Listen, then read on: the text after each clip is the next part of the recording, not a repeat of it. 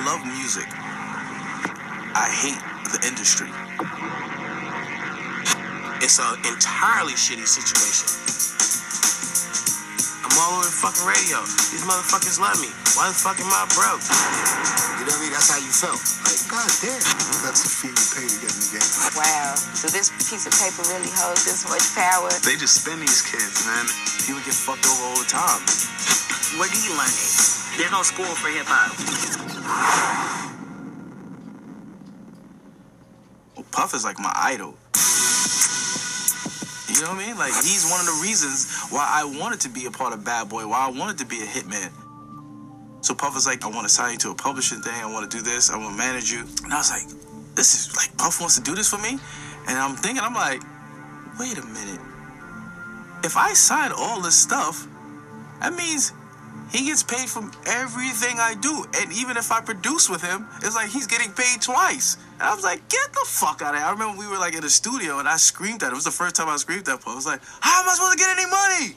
And he was like, mm, all right then. It wasn't like it was no beef. And then it was like, right, so you about to go to this party afterwards. So at that moment, I realized there's a difference between friends and business. He never stopped being my friend because I didn't sign those papers. But like, shit, if you're gonna let me do it, I'ma try. I never told him. I appreciate you for that. You know, because that was like one of the best learning experiences I've ever had in the music industry. We are about to sign our recording contract. Over here, we got all the Chris crystal. We about to pop. They have fucking clauses in these shitty contracts that say we're only gonna pay you 15%. In that 15%, the label's charging you for every fucking thing that takes place. Yeah, you see, we getting D-Dot's joint down there now. Proof. The artist has to pay everybody. The producers, the songwriters. Every dime they spend, they're either gonna charge you half or 100%. So most of us, including myself, had no clue what the fuck that meant. All these motherfuckers with the shitty paperwork, you gotta, your money's gotta go through all them. Damn, we only getting 12 cents off a dollar? And out of my 12, I gotta pay you, you, you, you, and you? What the fuck? Damn. Can you at least put some Vaseline on it? Can we have some wine and cheese before? God damn, like, what's happening? You have a lot of kids coming from these inner cities that never even seen ten thousand dollars cash before. So if you have a person that's coming to you like, "Here's twenty thousand, sign to me, and we'll put your album out," they're not looking at no legal team where like, "Let me call my lawyer and make sure that this deal is right." You're taking the twenty thousand, you're gonna sign the contract, and you're gonna figure it out later on when the money's gone. It's too much coming at them too fast. A lot of people just are so thirsty for a platform that they sell themselves short. You just see a big label and you're like, they wouldn't do me wrong. Where do you learn it? There's no school for hip hop. You know, I definitely signed some bad contracts in my time. Some still pending. Bound by a piece of paper. It make you just think like, wow, do this piece of paper really hold this much power? You dangled like this fucking career in my face and like, yeah, I wanna do it. Of course I'm not reading this shit. Like, not saying like it's the smart thing to do, but you're young. But at the same time, you're a grown man. You know how to read too. You chose not to read that contract. So I don't, I don't get when people say, like, oh, don't sign with such and such, and they be fucking me. Like, hell, I ain't fuck nobody. You had it. You could have read it. You chose not to read it. You look at the fact that they put these two big stacks of money up here next to the contract. This is all you gonna ever get. You ain't look at the contract. You have the frustrated artist who wakes up one day and realizes that I'm all over the fucking radio. These motherfuckers love me. Why the fuck am I broke? And then explain to you, like, this is why. Paragraph 64, clause B says, you don't get shit. When you're an artist, you gotta make hot records. That's what your job is to do. If you're not making hot records, we have to move on. It's nothing personal, it's business. Even as an executive, if I'm not putting out hit records or I'm not signing high artists, they're gonna be like, I think we could find somebody else to fill your position. Everybody at the label could get fired just like the artist could get dropped. You could go to war with your label, and the label war is probably like one of the major contributions to failed careers. At the end of the day, I'm trying to take care of my family too, just like you are. So we'll make sure life better than mine. You start arguing with these executives, and they just fucking turn the switch off on your ass. Don't like you anymore.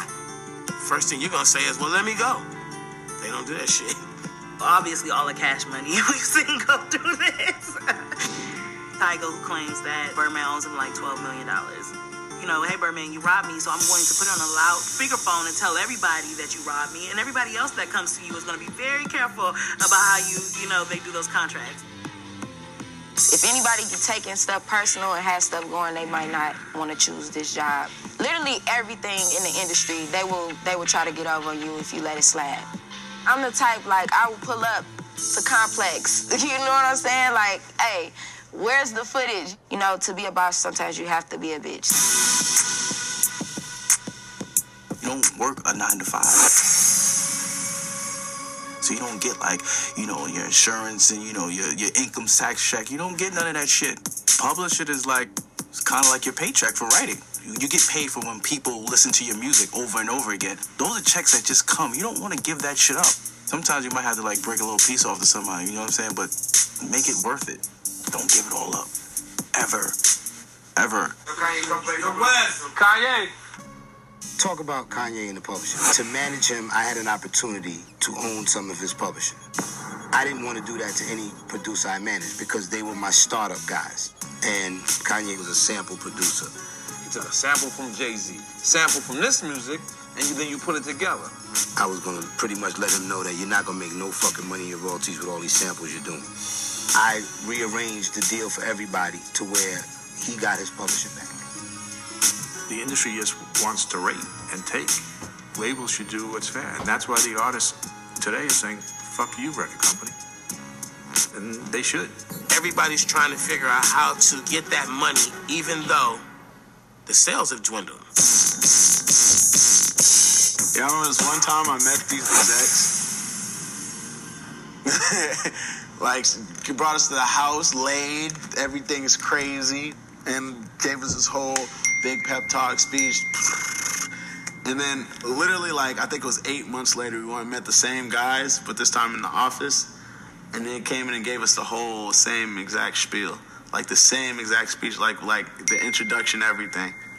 And that's when I knew, like, man, like, they just, they just spin these kids, man. I'm 19, he's 21. Like we're young, so a lot of people try to take advantage of us. But the thing is, they don't realize that we act, we already know. Like, we already know what's up.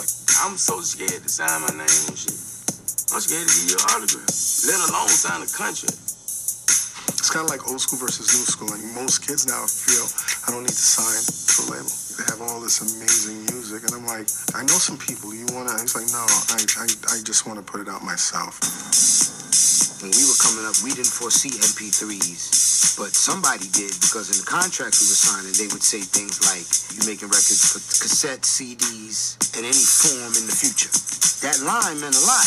All of a sudden, iTunes showed up, and now we're fighting our contracts because we didn't take time to study what was in it. Somebody else did.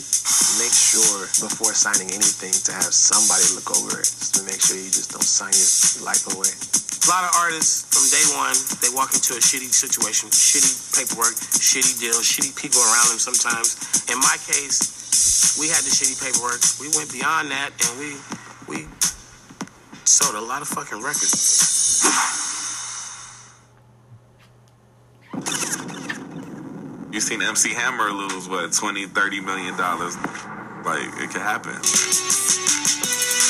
We didn't know nothing about anything. I'm doing this shit. That was my first hundred thousand dollar check. At that point, we just started balling. That's what you do it for. They giving us money to do this, and we get to go shopping. And I was like, oh shit, this is real. And I'm broke.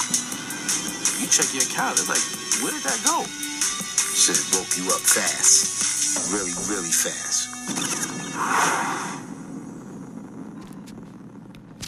The day we got our first show, we ran out of gas. Oh my god, that's we got our first paid show, we ran out of gas on the freeway. We had to walk all the way to the gas. It was like how many miles? A lot of miles. It was We had hilarious. we walk. were so happy. Yeah. I was driving too. I was so happy. I, went, I didn't even look at the Yeah, gas. I didn't even look at the gas meter Yeah. on the freeway. I'm like, hold on, what's wrong with the car? Looked at the gas. I'm like, oh. It was four. It was four hundred. It was, but it was four forty because maybe he gave us like a tip too. First pay show ever was four hundred forty dollars. Yeah.